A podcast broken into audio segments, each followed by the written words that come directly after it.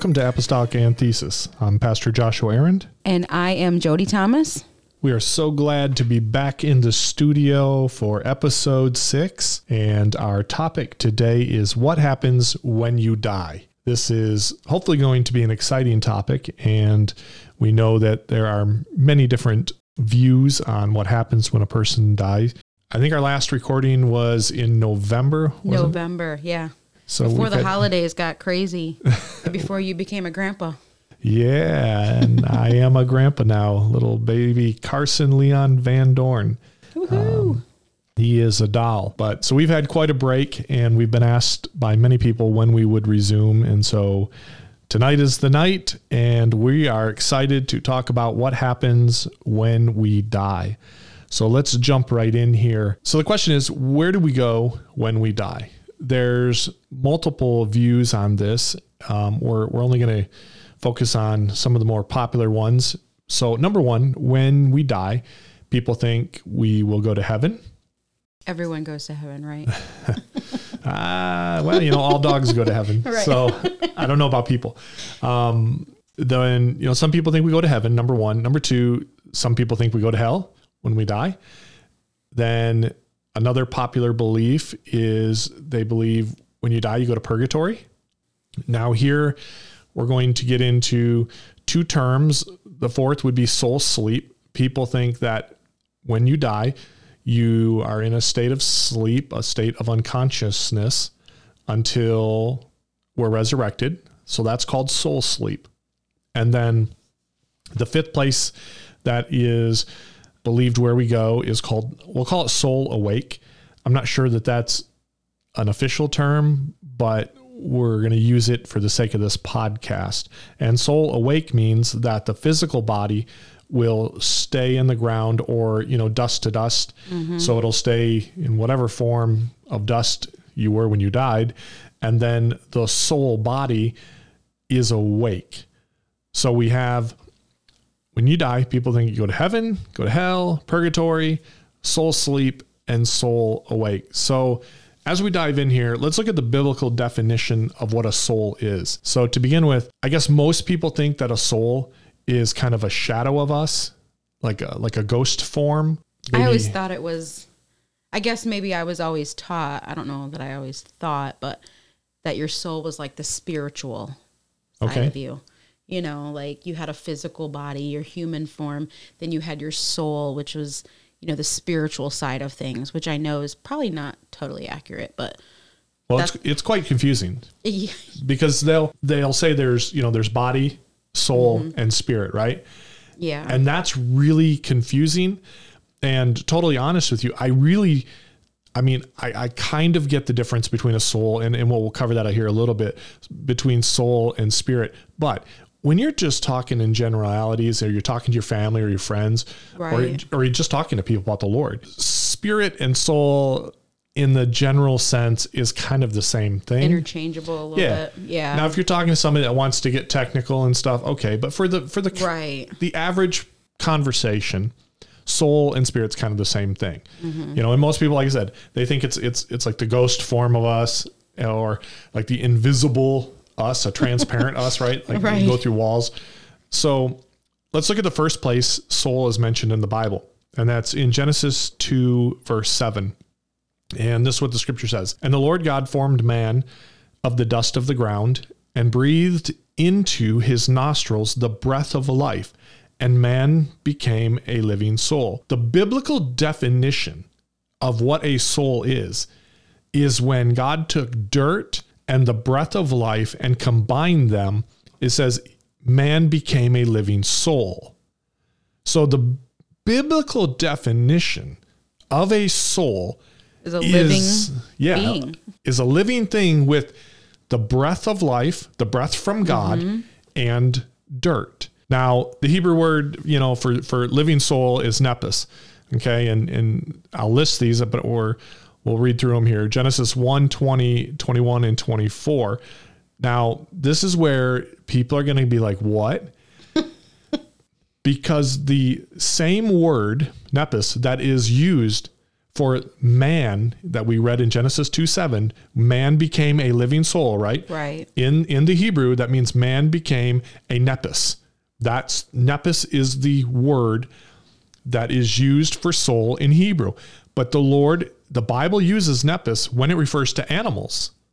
So Genesis 1:20 here says, "And God said, let the waters swarm with swarms of living creatures." The word living there is nephesh. The same word used for man is used for those in the water swimming. And let birds fly above. Genesis 1:21. So God created the great sea creatures and every living creature that moves. Living there again is mm-hmm. nepis. It's the same word used for man. And we know that the the dirt and the breath equals nephesh, a living soul. And Genesis 1:24 and God said let the earth bring forth living creatures according to their kind. Living there again is nephesh. So this is this is what most people don't think. When the Bible's talking about a soul, it's talking about the breath of life from God into the dust that he created them from. And I'm going to, show you a couple more scriptures that might shock some people. So a soul is a living creature made of dirt and the breath of God. Now, now watch this. Genesis 7 14. They and every beast according to its kind, and all the livestock, so we're talking about animals here, according to their kinds, and every creeping thing, according to its kind, and every bird according to its kind, and every winged creature. So now we're talking about the livestock, we're talking about birds, we're talking about, you know, snakes, we're talking about everything, right? Right. Genesis 7:15, they went into the ark with Noah, two and two of all flesh, in which there was the breath of life.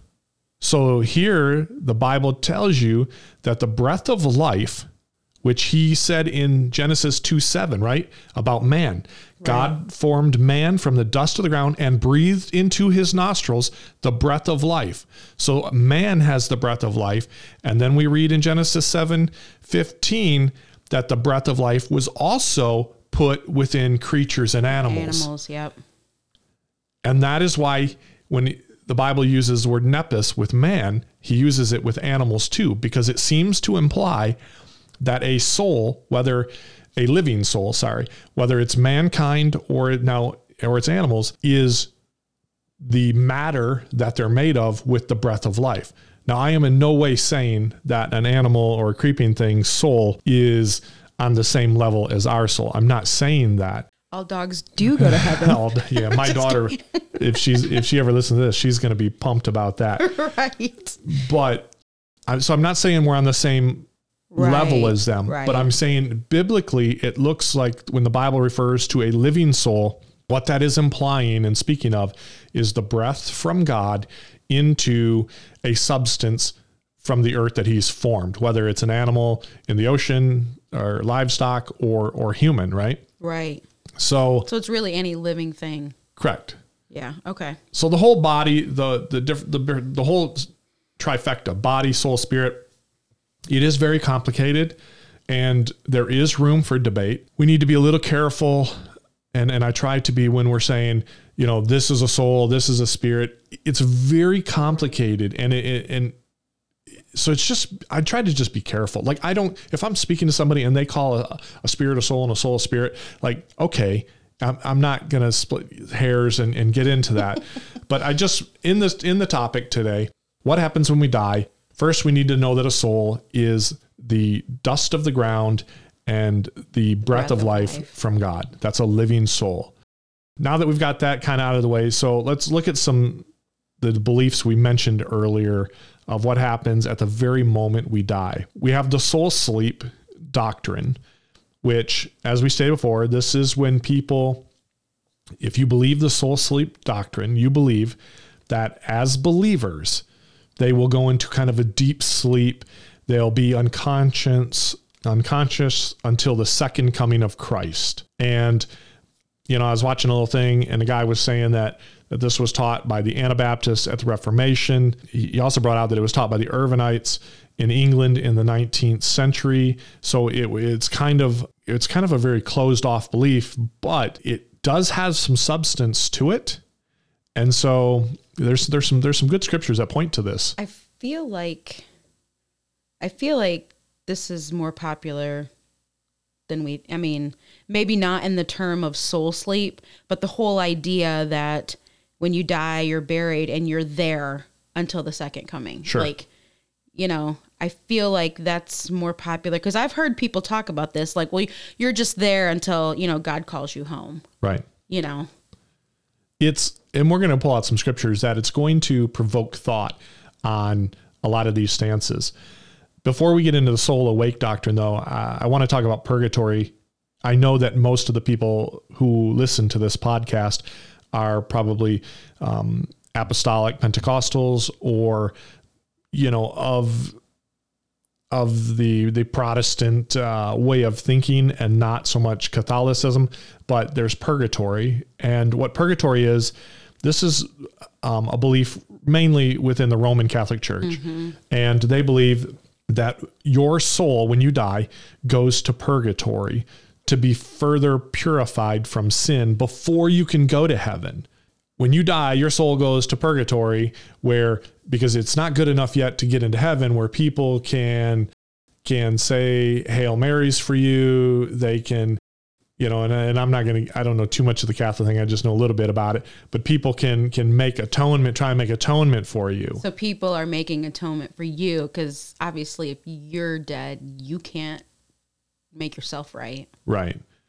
I've never understood purgatory. and sometimes that's like give money like if you you know if a if a if a, a relative who's still alive um, is wealthy you know if they give you know a couple grand more to the church that their sacrificial giving of finance of their finances can atone for some sins that the good deed that they're doing on earth will help to replace the evil deed that the loved one who's dead did and is waiting in purgatory that's that's purgatory mm. which I don't believe in purgatory.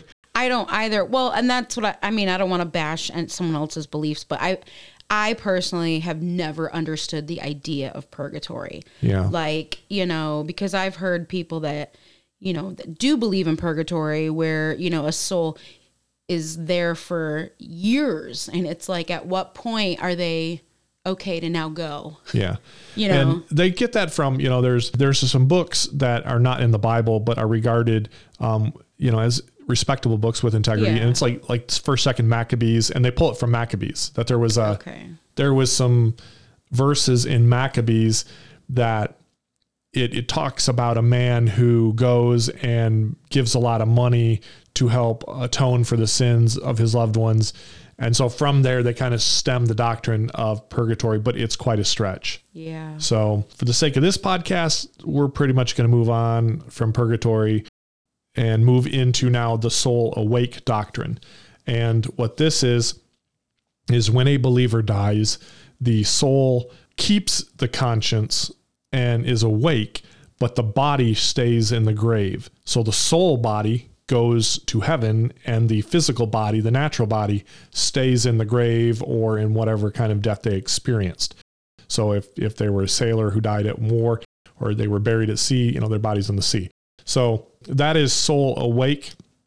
And then at the second coming of Jesus Christ, the soul body, which is in the presence of the Lord, is reunited with the physical body, and that would be the resurrection.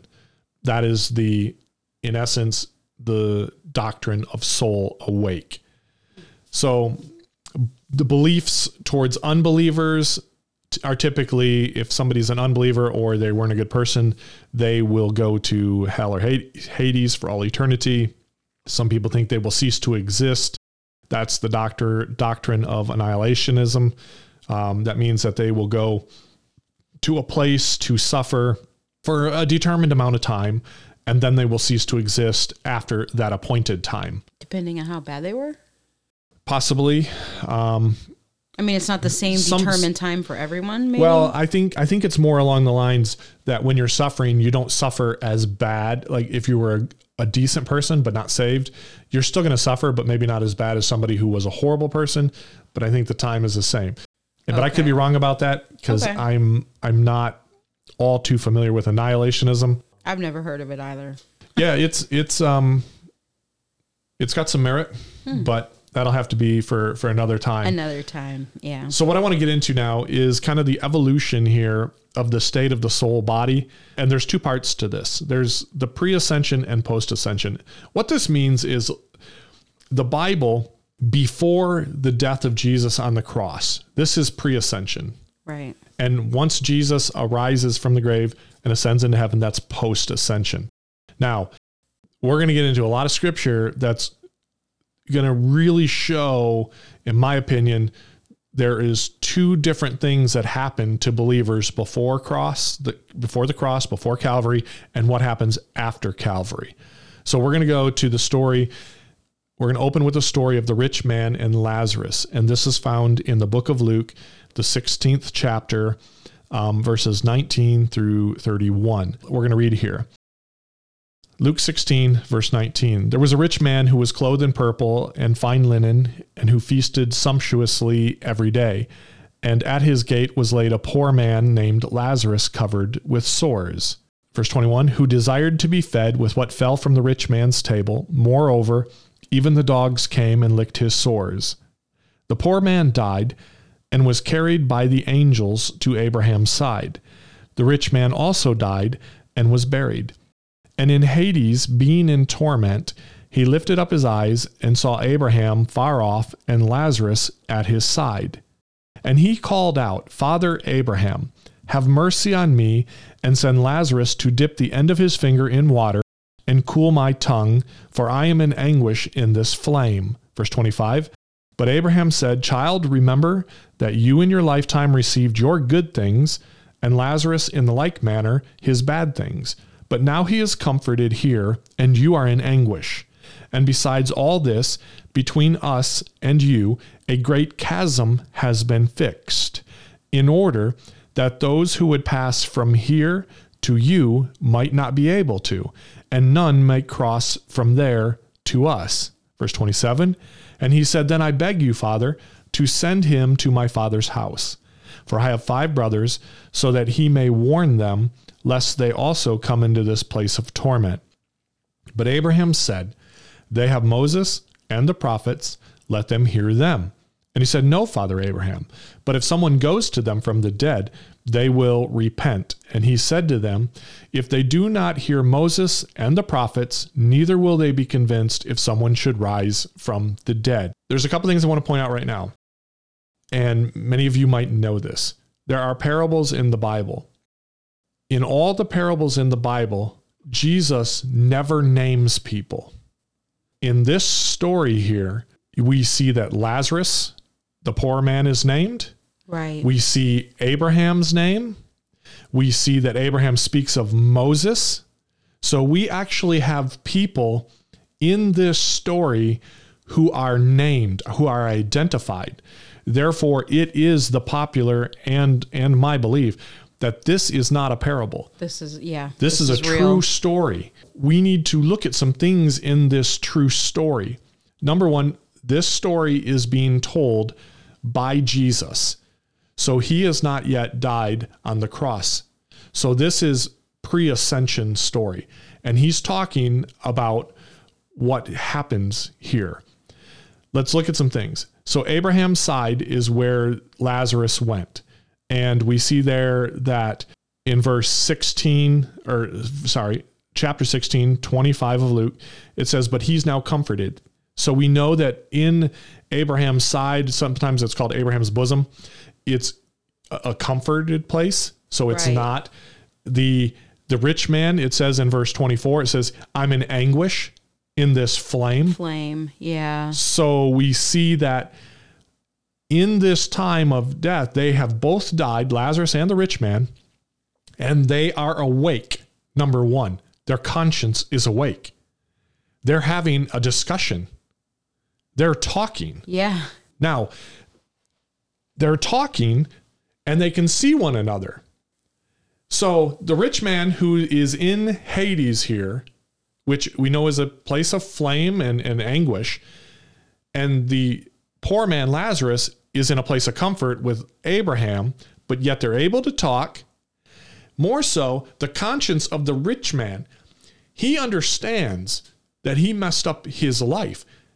and he begins to ask Abraham to go back to his family, on earth. yeah. So he has recognition of his family who are still living when he's dead. So if you think of this in a in the terms of a real story versus thinking of it, oh, that's just a parable. It's like you know, some something that wasn't true. It's just a, a teaching point. That's two very different things here. Correct.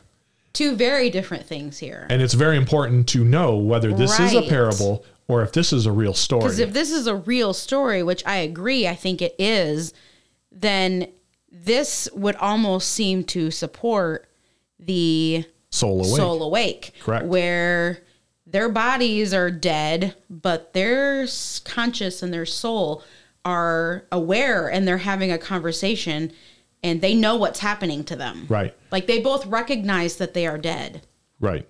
Mm-hmm. And again, this is one of the only stories where people are named. Right. All the other parables, Jesus never named anybody. Right. He would say there was a ruler or there was, you know, There was a there was a man man. or a, a Yeah. woman or, Yeah. you know, a, a man is walking through the field and he finds a hidden treasure. So he goes, but it doesn't give the name of the man. This names people.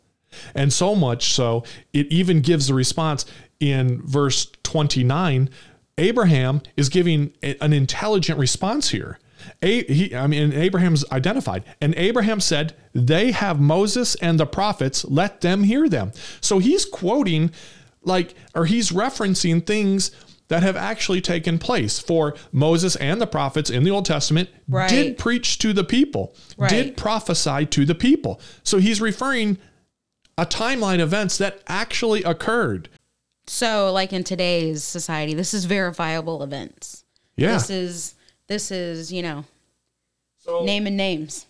Right. So there, there's there's there's a lot of things if we slow down and we we we dissect this that we can really pull from this. And and one of the things I thought of this, and I have never thought of this, Joey, I've never thought of this in my life, but but get this, right?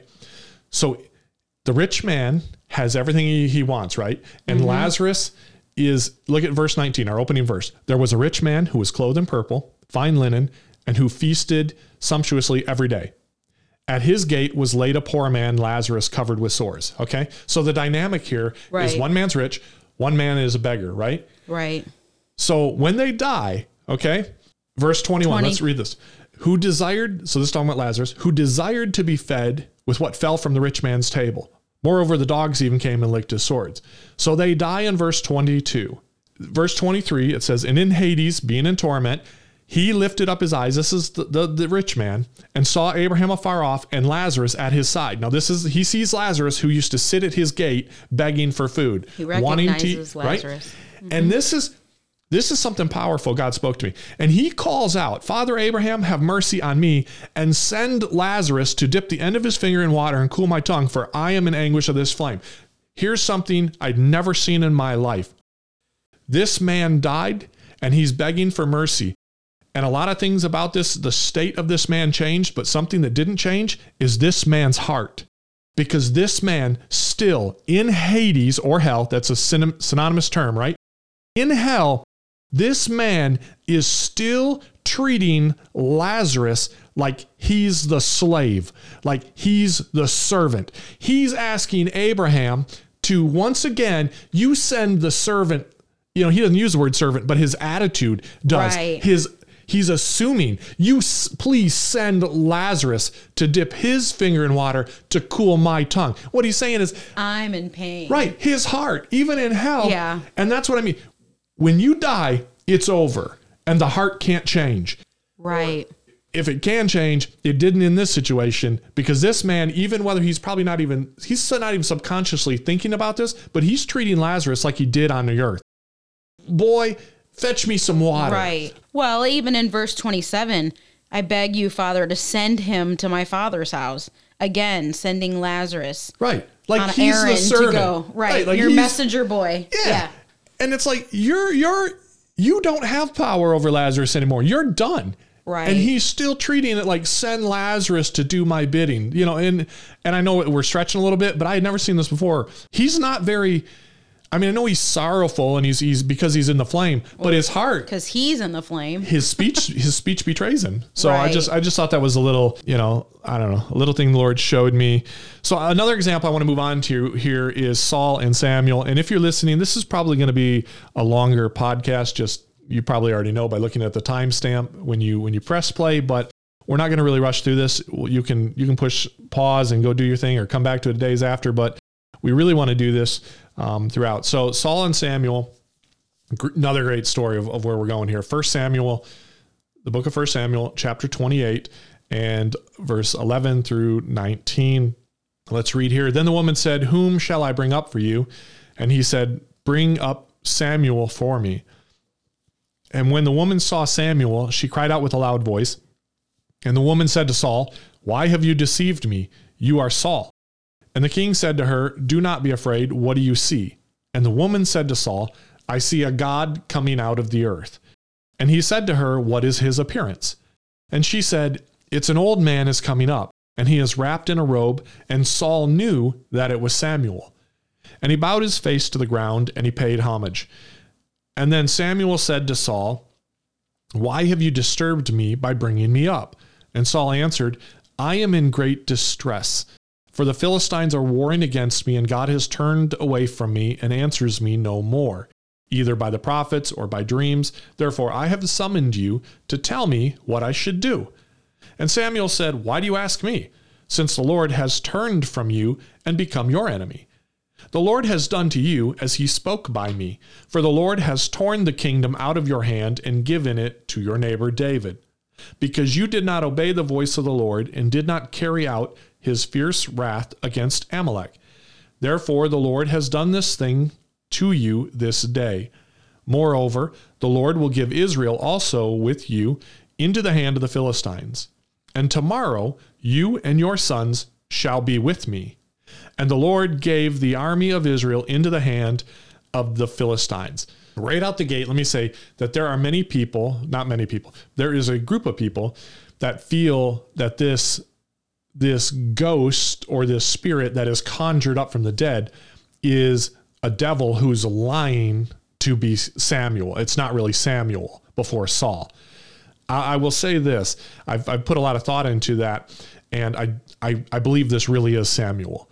And there's two defining things of why I believe that this is Samuel. Now, the people who say it's not, they're they're saying because you know it, it says I see like a god. You know, verse thirteen, I see a god coming out of the earth. You know, and they're thinking, oh, yeah, that's but that's the woman's interpretation. Right, correct. That's not Samuel saying he's a god. right. And can I just say, twenty eight fifteen, he summons Samuel to tell me what to do. Oh, if it was only that easy. Right.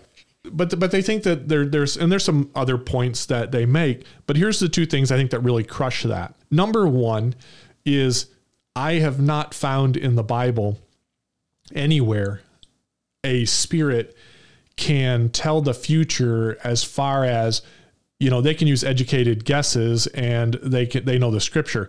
But i don't see anywhere in the scripture where a demonic spirit can prophesy or tell the fortune of like a specific time and a specific event will happen.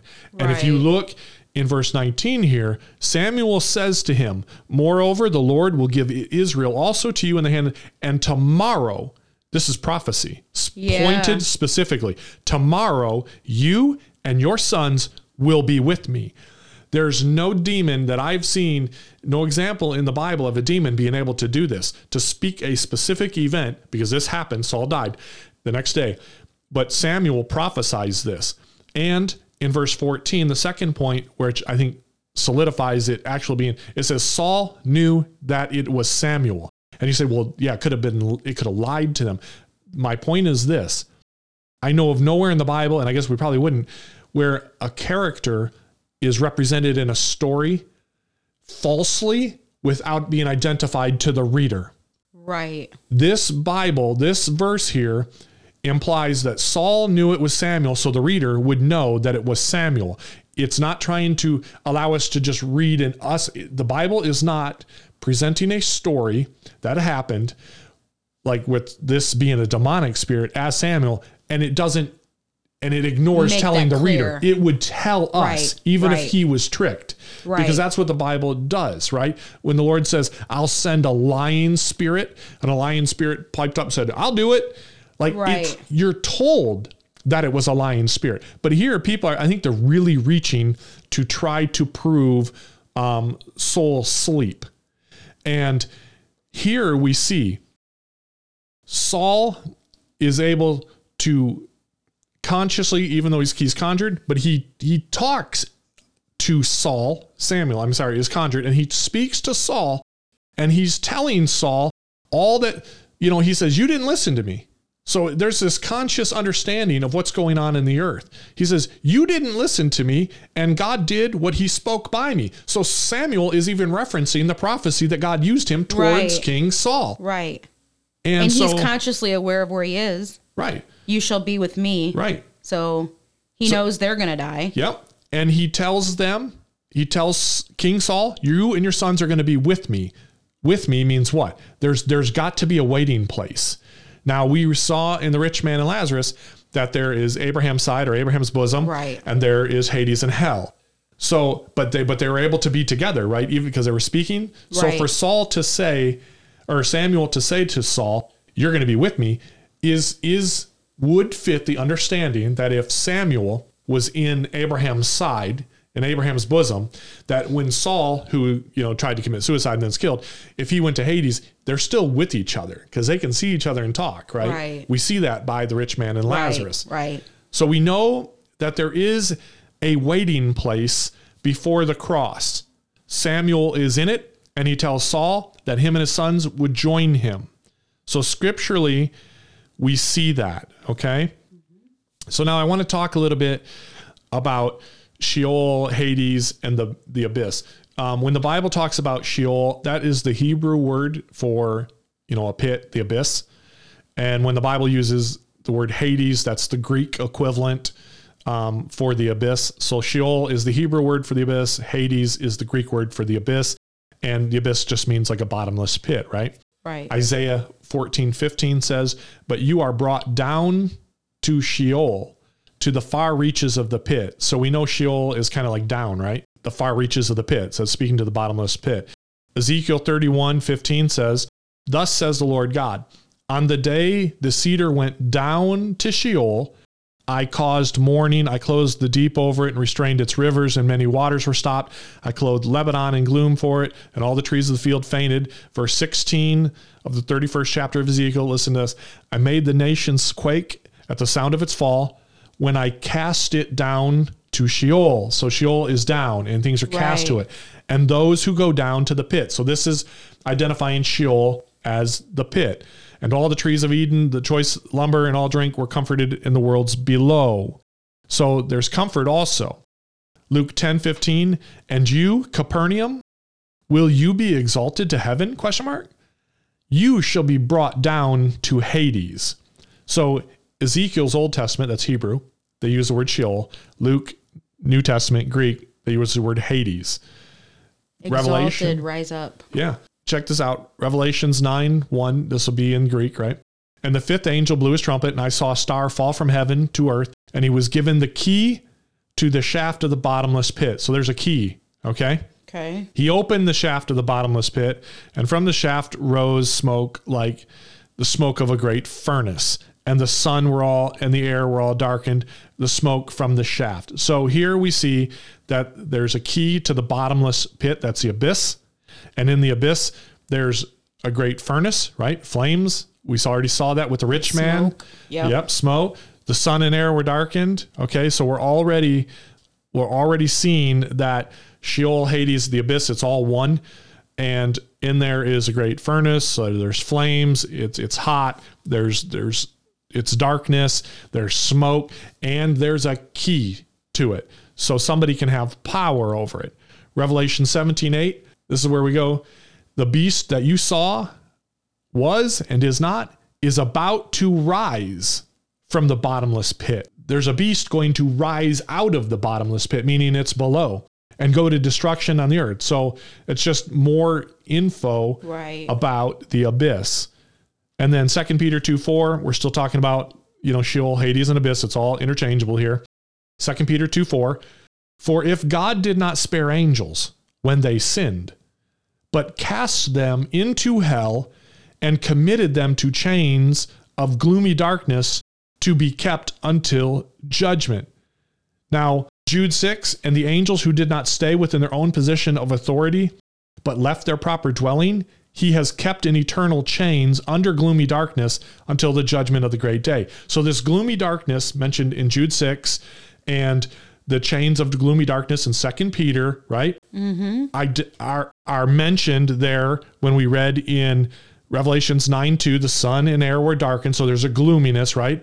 And they're they're in chains and there's a key. Now, I want to say a disclaimer here. This next part of this is speculation. I cannot prove that this exists, and I'm not really saying it did happen this way, but this is food for thought because there's people who think this and believe this that the angels that it's referring to in 2 Peter 2 4 and Jude 6. It says, If God did not spare angels when they sinned, but cast them into hell and committed them to chains. So there's angels in there committed to chains. Yeah. And in Jude 6, it says, The angels who did not stay within their own position of authority. Now we know, and we'll get to a verse, the devil and his goons are not in chains. Right. So this cannot be them. Right. So this is a select group of angels that have fallen that are that are in chains right now in Sheol, Hades, hell, you know, the bottomless pit. Tried to rise up. This is what some speculate those angels are. These are the angels, according to people, back in Genesis 6 1 through 4. When man began to multiply on the face of the land and daughters were born to them, the sons of God, that's the angels here, saw that the daughters of men were attractive, and they took as their wives any they chose. And the Lord said, My spirit shall not abide in man forever, for he is flesh, and his days shall be a 120 years. The Nephilim were on the earth in those days, and afterwards, when the Son of God came into the daughters of man, they bore children to them. These are the mighty men who were of old, the men of renown. I've So, heard this. Correct. Angels having relations with women on earth. Yeah. Produce giants as their offspring. Giant. Yep. Yep. I've and heard so this. there are people that think that God got really angry at this because this was not to be. And those angels, which Jude 6 says, the angels who did not stay within their own position of authority, but left their proper dwelling, they say is referring to these angels. These angels who were stationed by God or were had boundaries, like you know, it calls Right. like the prince of the air, right? Right. they went too far and god said now you're done and he threw them into the bottomless pit and he bound them up so luke so again i'm the, the disclaimer i'm not saying that's 100% legit but it is a working theory yeah. It has merit. I guess study that on your own a little bit. The devil and his goons, and I wrote goons, yes, in my notes, are not currently the ones locked up in the abyss. And I'll show you by scripture, Luke 8 30, right? Jesus then asked them, What is your name? And he said, Legion. For many demons had entered him, and they begged him not to command them to depart into the abyss. So this is remember Jesus gets on a boat, he sails across the Right. Galilee, he comes to Gennesaret, and there's a demon possessed man, right? Right. That comes running up to him. And Jesus is talking to Legion, which is demons. So these demons are in this man. So they're not in the abyss locked up. No. In fact, 31 tells you they beg him, To saying, send them there. don't send us into the right, abyss. Right. So they probably know they got some cousins down there locked up, and they're like, please don't send us into the abyss like you did our offspring. Now, they didn't say like you did our offspring. I added that, but that's Right. okay. So we Right. know. So then let's let's look when the devil actually does enter the, the abyss. Revelations 20, verse 1. Then I saw an angel coming down from heaven, beholding in his hand the key, right, to the bottomless pit. We already talked about it. And a great chain. Now it's the devil's time. And he seizes the dragon, the ancient serpent, who is the devil and Satan, and binds him for a thousand years, and threw him into the pit, that's the abyss, Yeah. and shut it and sealed it over him so that he might not deceive the nations any longer until the thousand years were ended. After that, he must be released for a little while. Satan is not cast yet into hell, and he's not yet chained up, but yet, like we read in Peter and Jude, there apparently are angels already in the abyss, the bottomless pit, who are chained up. And again, that might be the ones that took it a little too far and messed with Right. with things they should not have done. During the pre-ascension state, this is before Calvary. I want to read one last verse here and we'll move into post-ascension. John 3:13. This is what the Lord says to Nicodemus. No one no one has ascended into heaven except he who descended from heaven, the Son of Man. What he's saying here is nobody has ascended. Not Abraham, not David, not Elijah, not Moses. Nobody has ascended. And this is the words of Jesus. Right. Jesus is saying nobody has went up yet because Jesus is now in the flesh here and he's walking the earth and he has not yet died on Calvary. So this is a very clear scripture that nobody has went up there. And again, this supports Abraham's side, the waiting place. Yeah. It supports that. Right. Your soul awake in that middle waiting place. Right. So that negates the people that think that immediately when you die, you are in heaven. But this is pre-ascension. This is all the people before Calvary. Right. So this is the Old Testament people. Right. Right. Right. Right. So now let's move into the post ascension intermediate state. This is what the Bible says happens once Jesus has ascended. But there's one important thing to note here. Whether pre ascension or post ascension, nothing changes for the unbelievers or the unrighteous, okay? This is only for the faithful. After his death, Matthew 12 40. So after his death, Jesus went what the Bible calls the heart of the earth. So where's the heart? Inside, right? Mm-hmm.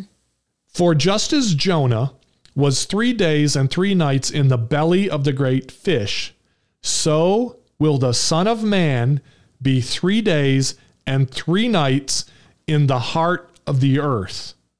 So Jesus dies, and he's going to go when the Lord dies and he's put into that tomb he goes down to Abraham's side and begins to preach. Acts 2:27. Now this is a prophetic this is a messianic prophecy that is repeated here in Acts 2 and it's talking about Jesus.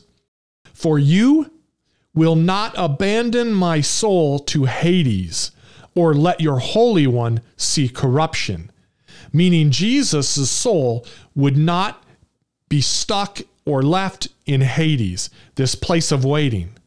Mm-hmm. Romans 10, now stay with me. Romans 10 6. But the righteousness based on faith says, Do not say in your heart, Who will ascend into heaven? That is, to bring Christ down. Or who will descend into the abyss? That is, to bring Christ up from the dead.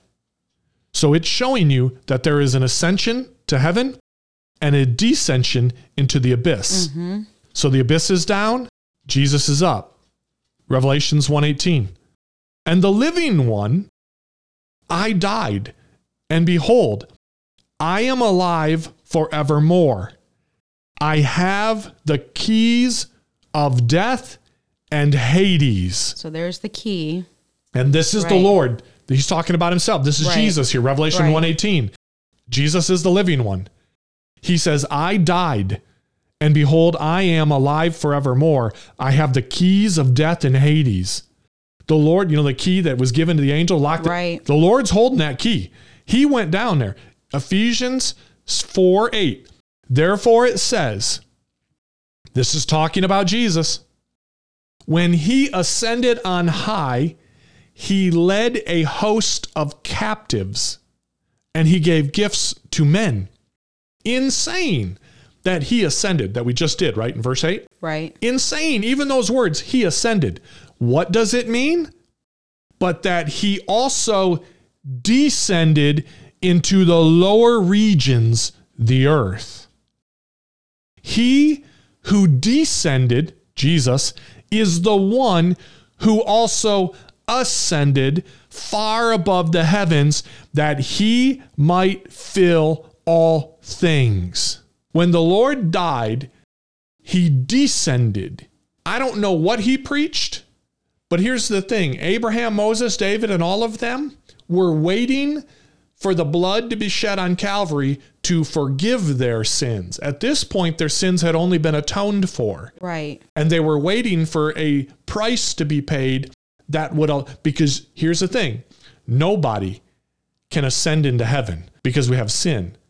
But if the sin is paid for, we can go. And when Jesus died, he paid the price. And it says he went down and preached. And he preaches to the, like, what did he, I'm, now this is speculation.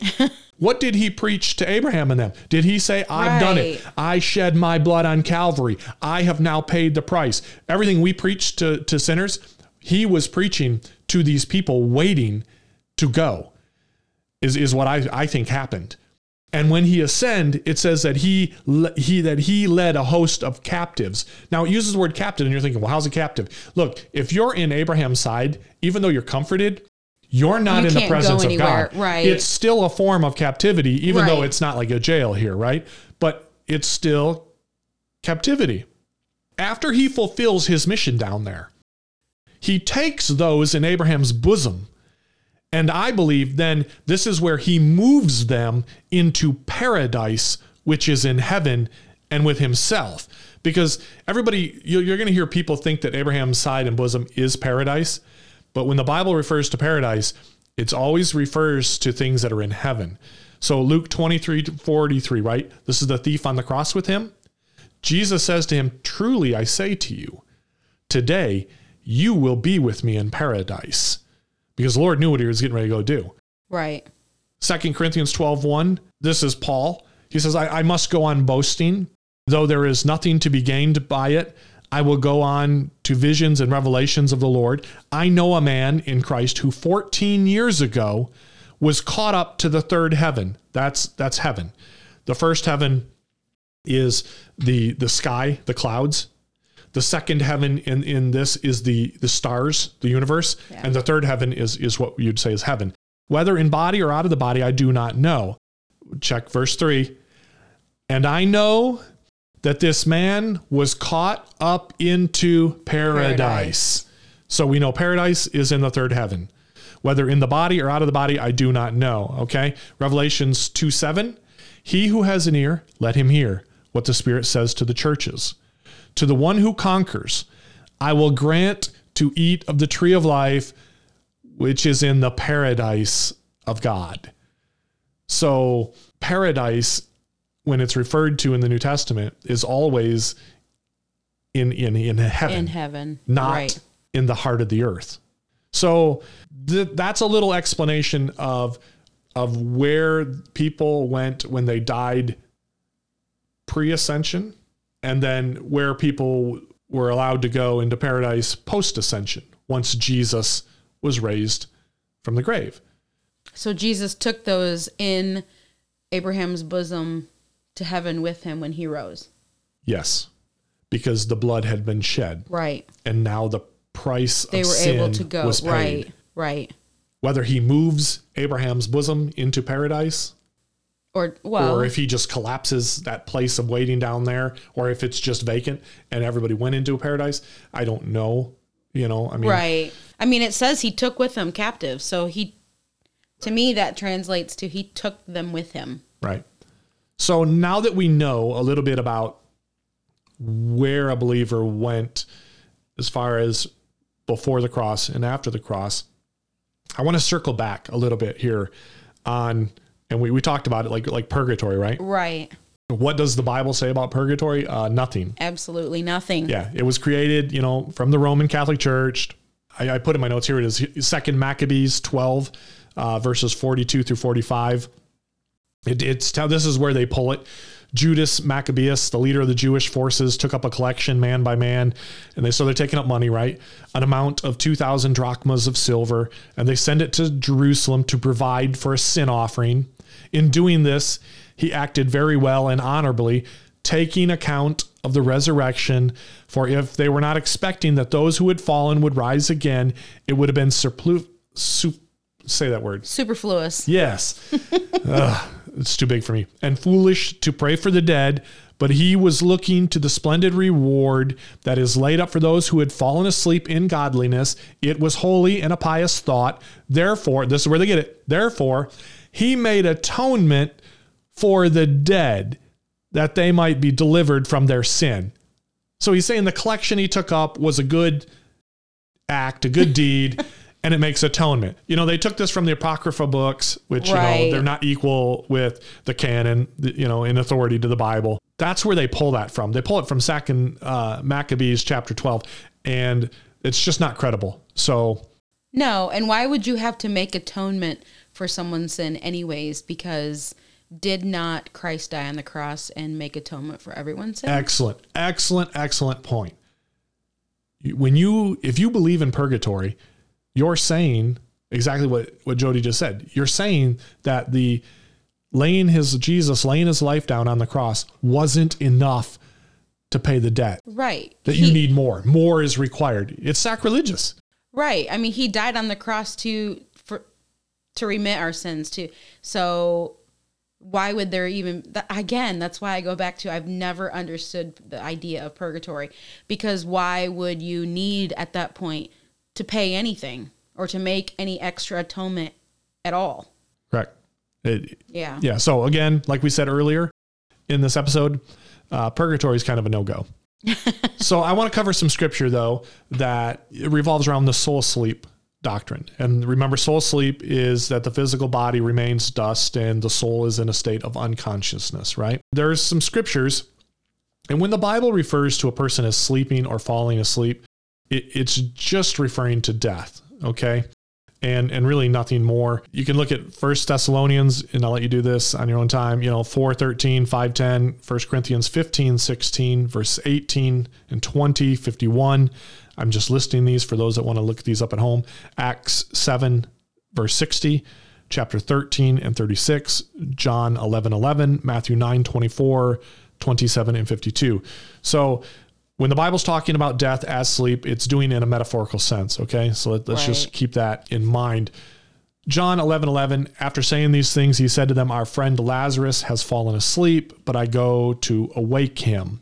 So people say, you know, he, he's sleeping when he's dead and, and we're going to wake him up. That's, a, you know, in, Right. in those that believe soul sleep is saying that they're in a state of unconsciousness. He goes on to say, The disciples said to him, Lord, if he's fallen asleep, he will recover. Jesus now, Jesus had spoken of his death, and they thought he meant rest in sleep. And then verse 14, then Jesus told them plainly, No, Lazarus has died. Some more verses that seem to say the dead do not have a conscience is Psalm 6 5, uh, 115 and 17, Ecclesiastes 9 10, Isaiah 38 19. So let's take a look real quick at Psalm 115 and 17. It says, The dead do not praise the Lord, nor do any who go down into silence.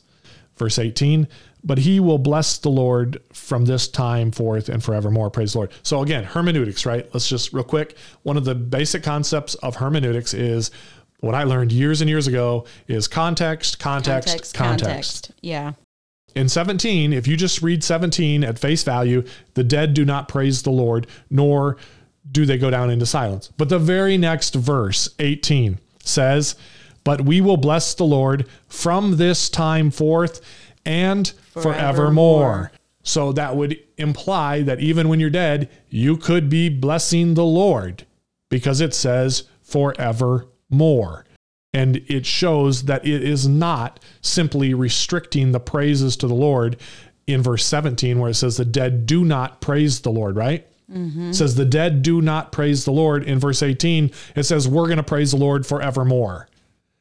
So you can't say that the dead don't praise the Lord because the next verse in 18 says, You will praise the Lord forevermore. Right. Ecclesiastes 9 and 5. And and this is this is one of the sticking points for soul sleep doctrine.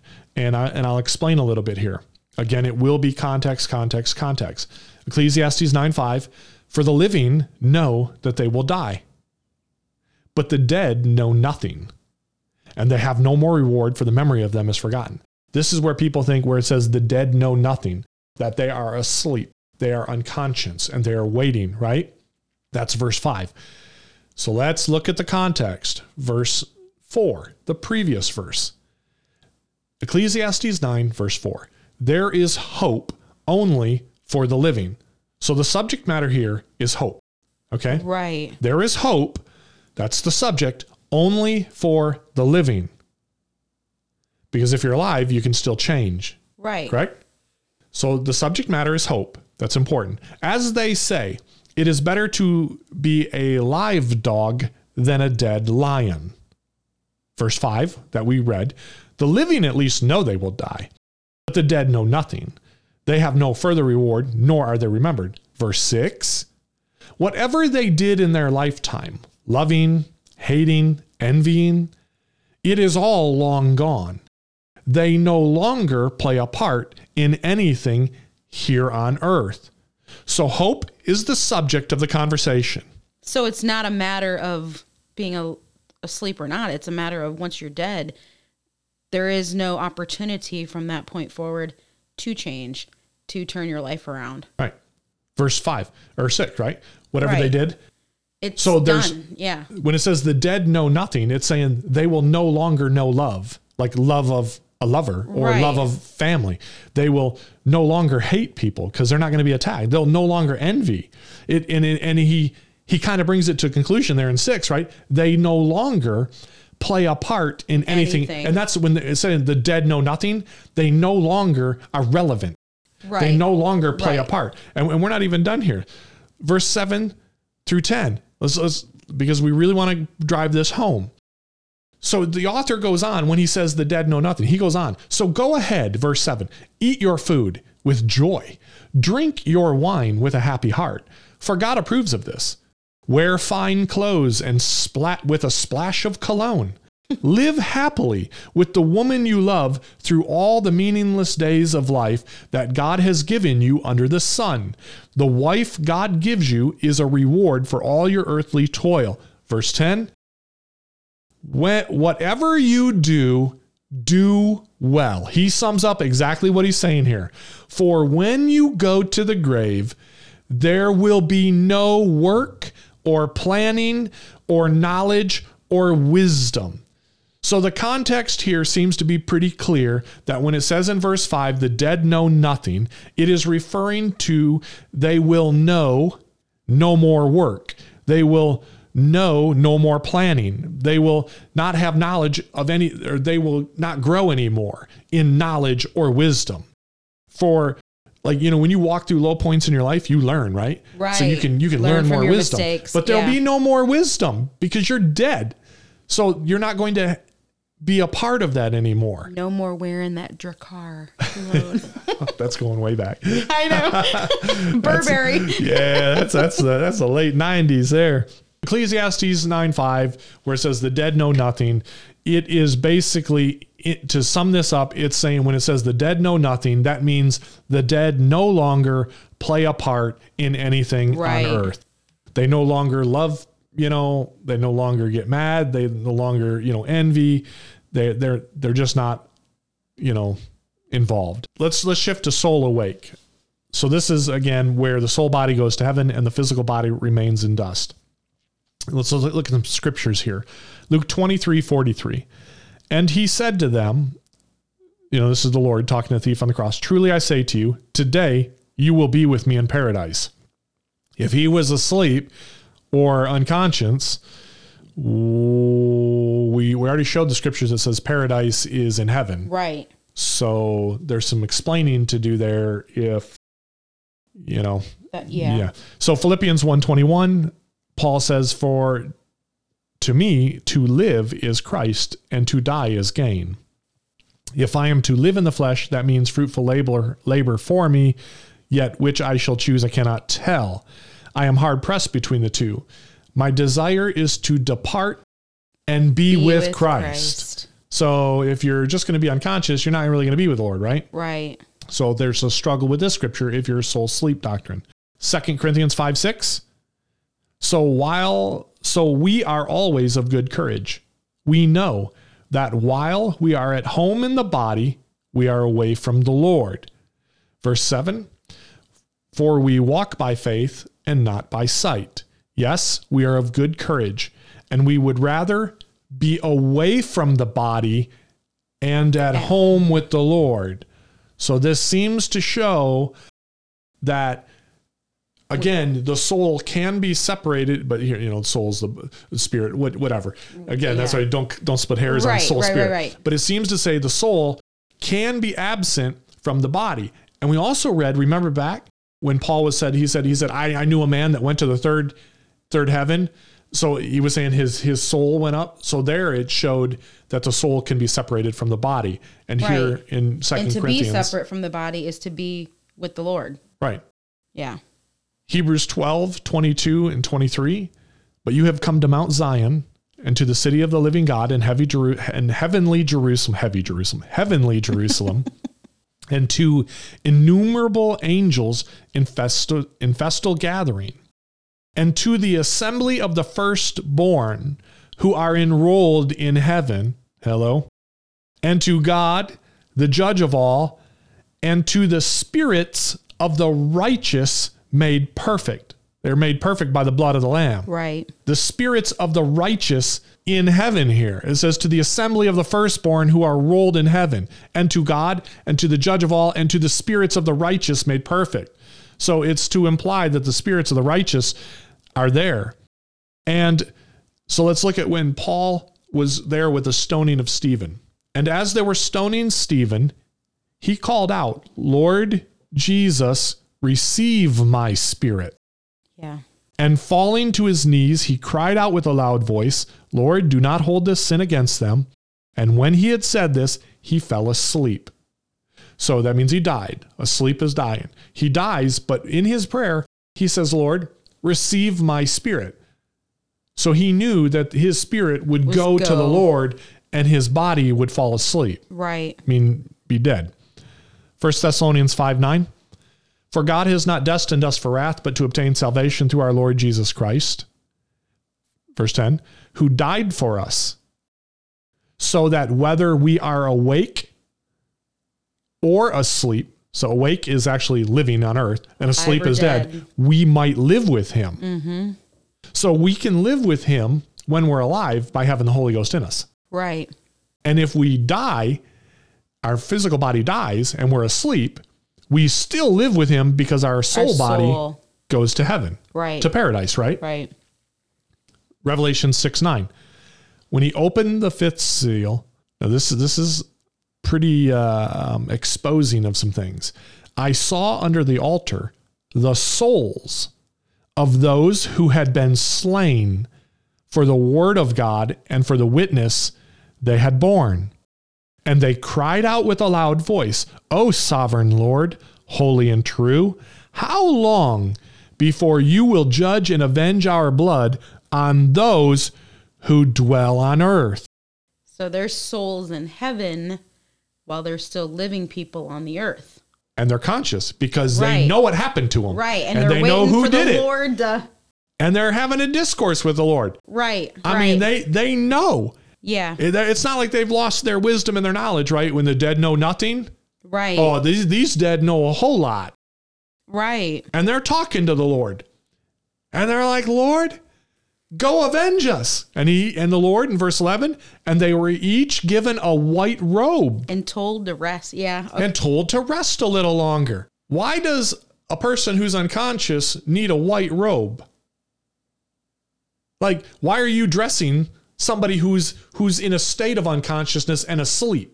Well, and if you're in a state of unconsciousness, you're not conversing anyways. Right. And let me just finish this verse because it, it's kind of cool. Until the number of fellow servants and their and their brothers should be complete. Those are the ones that would be killed as themselves had been.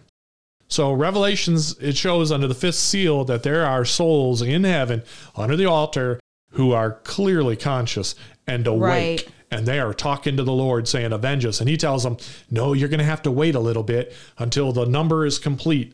You know, the martyrs Right. are, are fulfilled. Right. He's, you know, and then he's going to do it. Psalm 16, 19, this is where we took the messianic prophecy in Acts that we read earlier. It says, For you will not abandon my, my soul in Sheol or let your Holy One see corruption. That's talking about, like we said, when Jesus died, he went down. His soul, his his presence was not committed to that place. Right. So he was able to ascend, but no man was able to ascend at that point, right? When Jesus descended, all those people, Abraham and everything, they're not, they didn't have the power to ascend, but Jesus No. did. So it's prophecy that Jesus will have the power to not be stuck in the heart of the earth, right? Sheol, that place. Ecclesiastes 12, 7, and the dust returns to the earth as it was, right? And the spirit returns to God who gave it.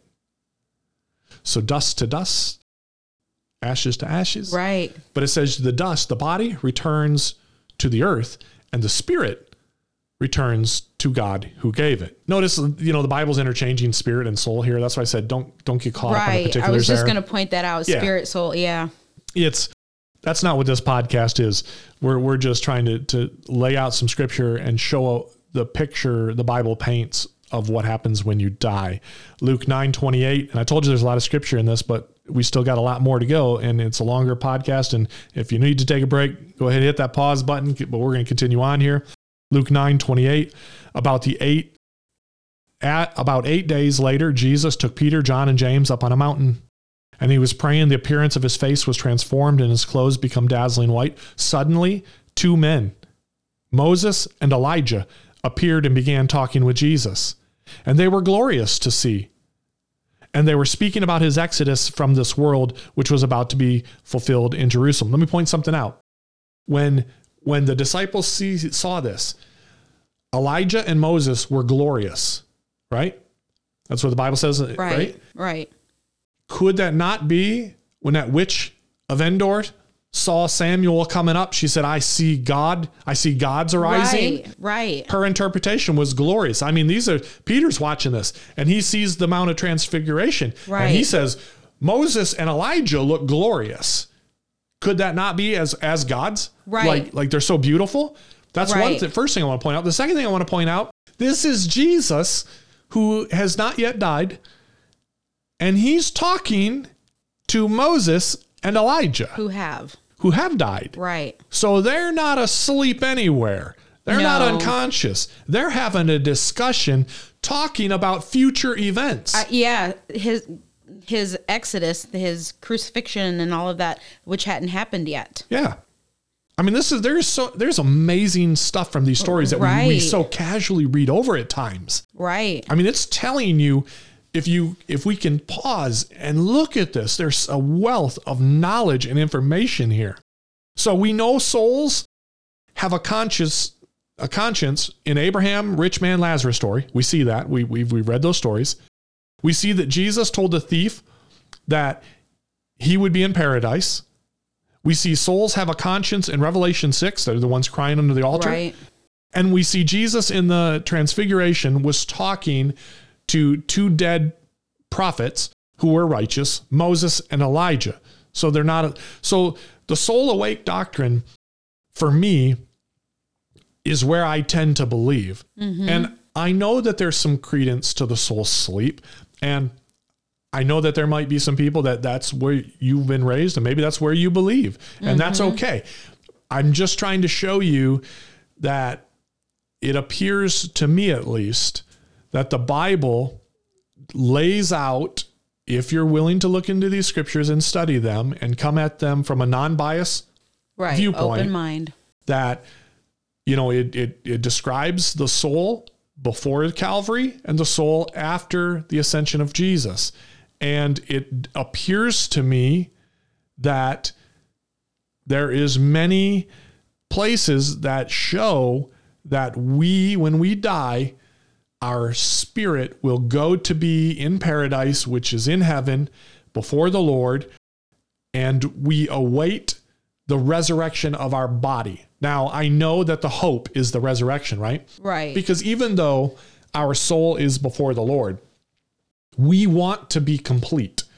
And God gave us a, a body. And that body is going to be changed, you know, say a glorified body, but it is a part of us. And until the resurrection happens and we are as we should be, right? You know, Bible talks a lot about mm-hmm. how we we can't we look through a glass darkly, but until we see the Lord face to face, then we'll be Right. we'll we'll know ourselves as we're known in Right. heaven. Right. That these are the things where like when our body is reunited, we will finally be as God created us from the very beginning. We will be complete in the eyes of the Lord, not just the soul, but it will be reunited with our physical body, but Right. changed, obviously.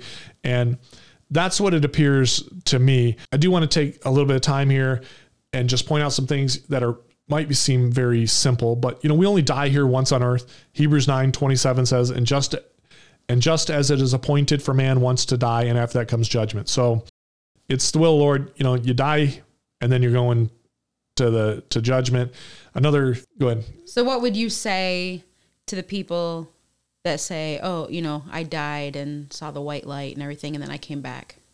I would say then that I understand what they mean that they died and then they they they came back. I, I get what they're saying. I think when we use the scripture Hebrews 9:27 where it says it's appointed for a man to die once, that is talking about a finality where you're not you know maybe there was like an intermediate state where your your soul you know like my wife when she was a teenager she had surgery on her ankle.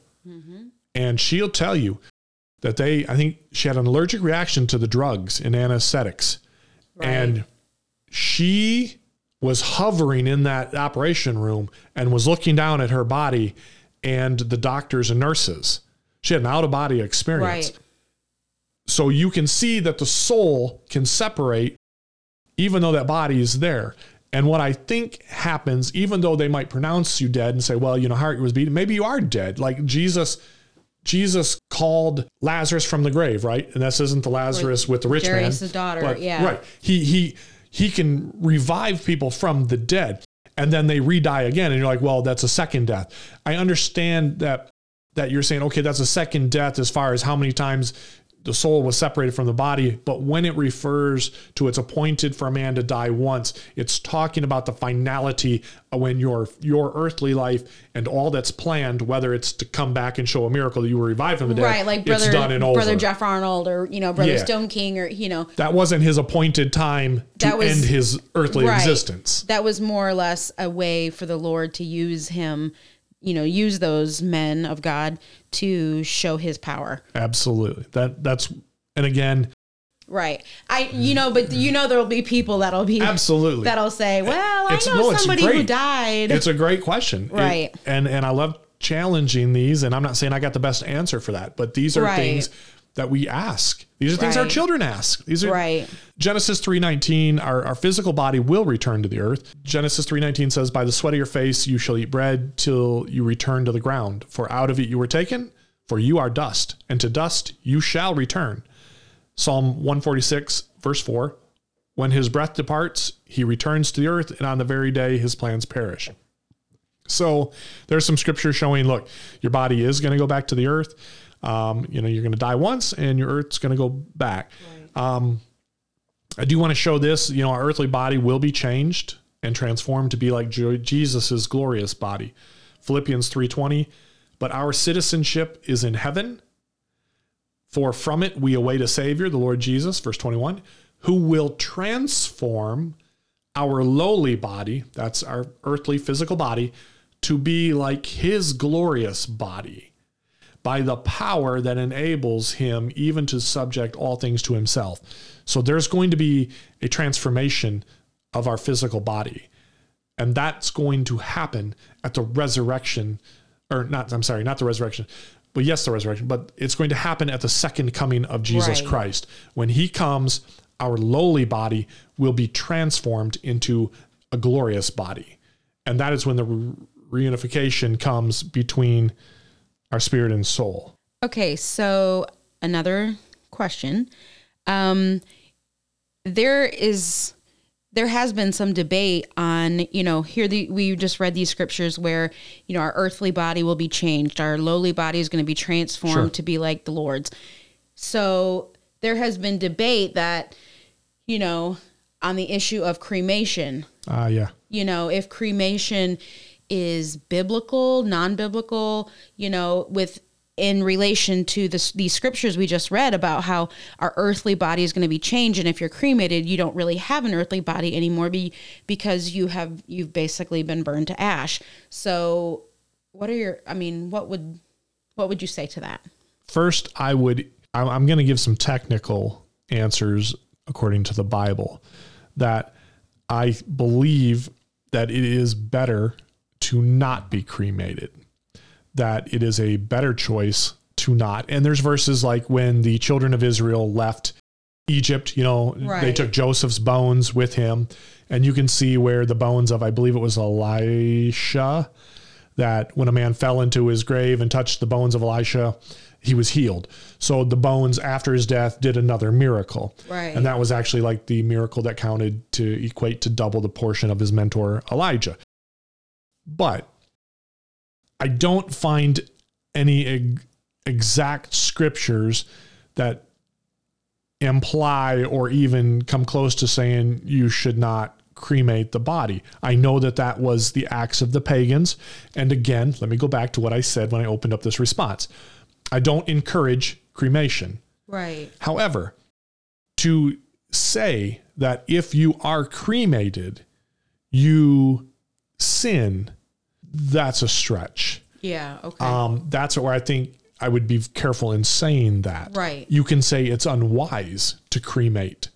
It's unwise to want your body cremated, but I don't think it's an actual sin.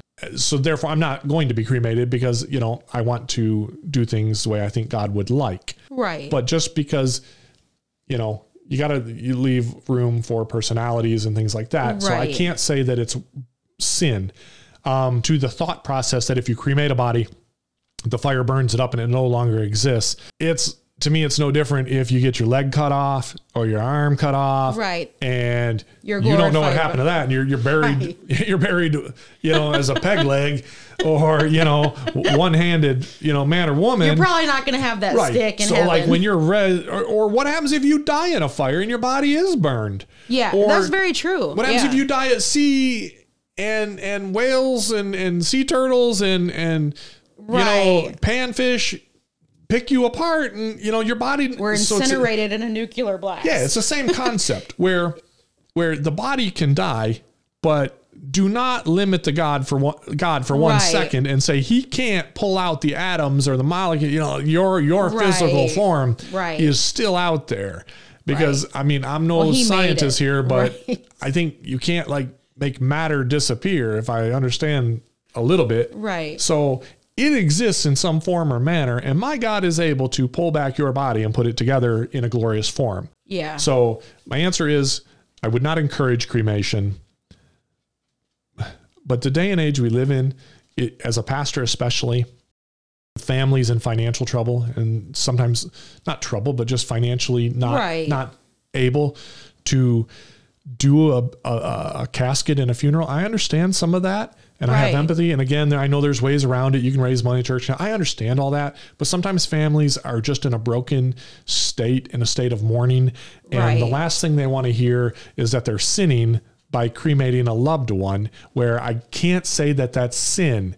Right. It's just unwise. So you got to be careful of making something a sin when it's not When it's really not- sin. Right, right. You can counsel against it. All right. So Yeah. hopefully I No, yeah, yeah, you did. I, I cremation is often a hot topic sometimes with and, and understandably and i get both mm-hmm. sides of it we just have to be careful with saying something is the word of god and sin versus right. it- it's Right. like the scripture that says you know all things are Lawful and expedient. lawful but might not be expedient for us Right. so just because we can do everything doesn't mean we probably should Right, right. Okay, so all right, so we're, we're kind of nearing an end here, but I, I do want to cover a couple more verses before we get out of here because we've talked about where we where do we go and what happens to us when we die, but it's important to talk a little bit about the resurrection too because that is the hope. That is what we're looking for. Right. And the resurrection of the second, you know, is, is at the second coming of Christ. That's when the Lord is going to return to this earth. Matthew 22, 31, it says, And as for the resurrection of the dead, Have you not read what was said to you by God? I am God of Abraham and the God of Isaac and the God of Jacob. He is not the living, or he is not God of the dead, but of the living. So the Lord is God of the living. So we're not going, whether your soul sleep or your soul awake, he's not going to leave us in a dead state because we are to live with God forever. And we know that our body and our soul will be resurrected at his return and we will forever reign with the Lord and be with him. John 5 25. Truly, truly, I say to you, an hour is coming and is now here when the dead will hear the voice of the Son of God, and those who will hear will live.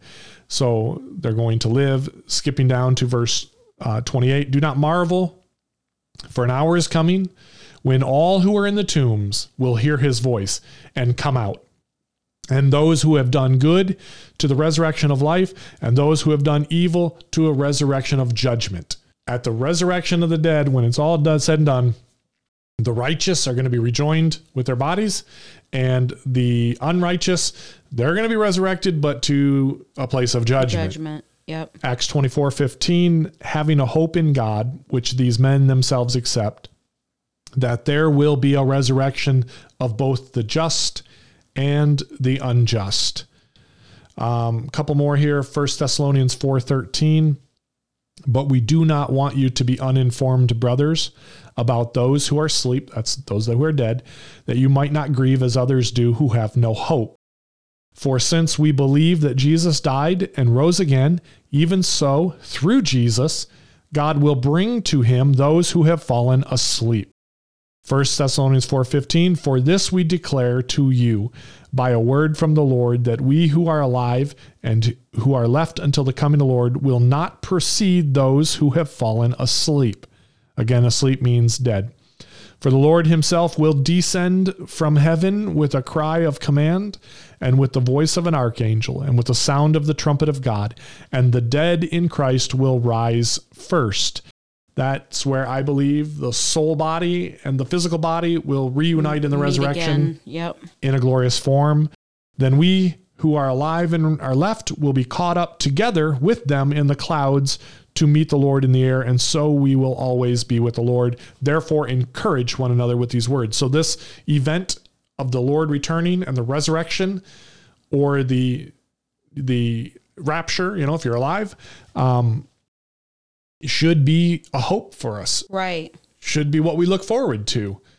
And finally, in closing, one last portion of scripture, and there's many we could still cover, but for time's sake, because we're we're going on about almost an hour and a half here, um, and I know we like we said we warned you it was going to be a long one, but uh, 1 Corinthians 15, 50, I tell you this, brothers, flesh and blood cannot inherit the kingdom of God, nor does the perishable put or inherit the imperishable. Behold, I tell you a mystery.